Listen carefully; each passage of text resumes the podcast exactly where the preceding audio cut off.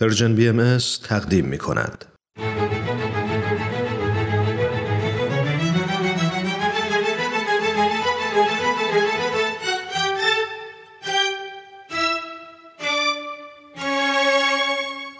قصه ها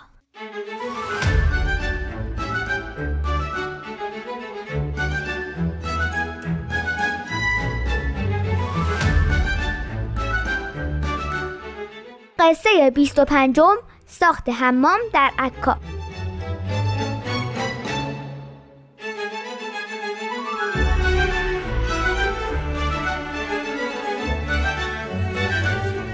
شنوندگان عزیز سلام.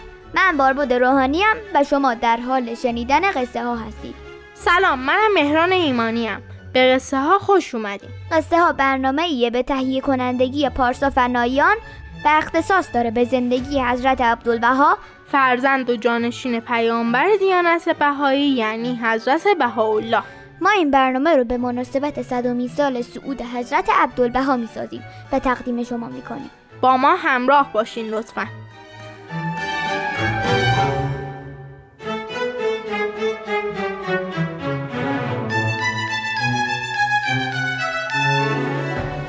همونطور که می‌دونین خونواده حضرت بهاءالله به دستور ناصرالدین شاه از ایران تبعید شدن.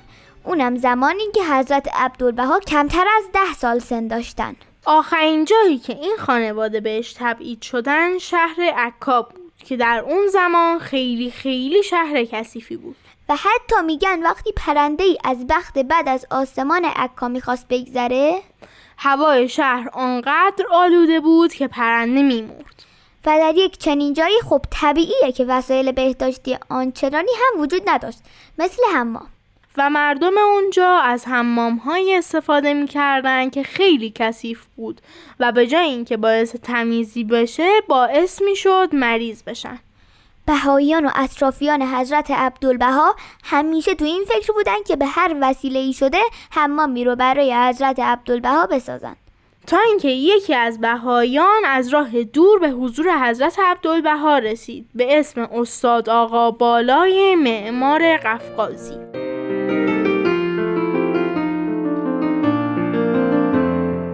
دو نفر از بهایان یعنی جناب دکتر یونس خان و جناب حاج میرزا حیدرعلی وقتی می‌فهمن یک معمار در شهر هست با هم مشورت می‌کنن و قرار می‌ذارن که از استاد آقا بالای معمار بخوان یک هموم در خونه حضرت عبدالبها بسازه. بعد از اینکه با استاد قفقازی صحبت کردن او فورا قبول کرد که این خدمت رو انجام بده و در نهایت هم حضرت عبدالبها رو در جریان گذاشتن. خلاصه معمار فوری مصالح ساخت هموم رو آماده کرد و در زیر پله محل اقامت حضرت عبدالله مشغول بنایی شد. همچنین اون نامه به بهاییان بیروت نوشت که یک دستگاه حمام فلزی با لوازمی که نیاز هست رو خریداری کنن و خیلی سریع بفرستن.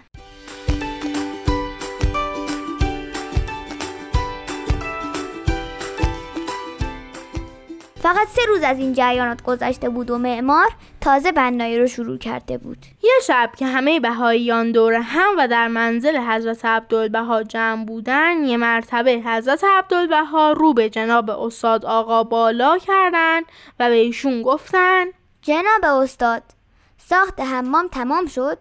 بنده خدا استاد آقا بالا که از این پرسش حضرت عبدالبها جا خورده بود و نمی‌دونست چه جوابی بده مضطرب شد. و تو اومد چیزی بگه حضرت عبدالبها با خنده فرمودن. جناب استاد حکایت من و شما حکایت آن عربی است که سه سال سرش بیکلاه بود. و در گرما و سرما و بوران و باران سر برهنه میگشت. و بعد داستان رو اینجوری ادامه دادن.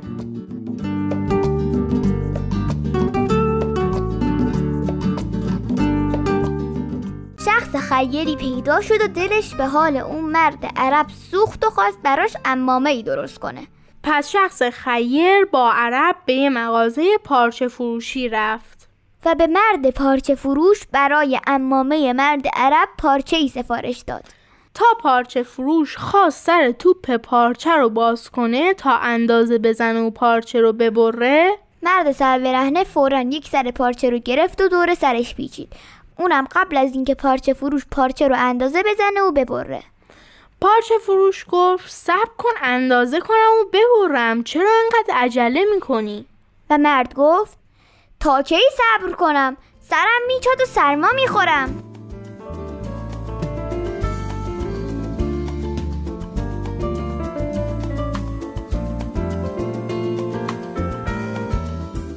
دوستای عزیز مرسی که به ما گوش دادین.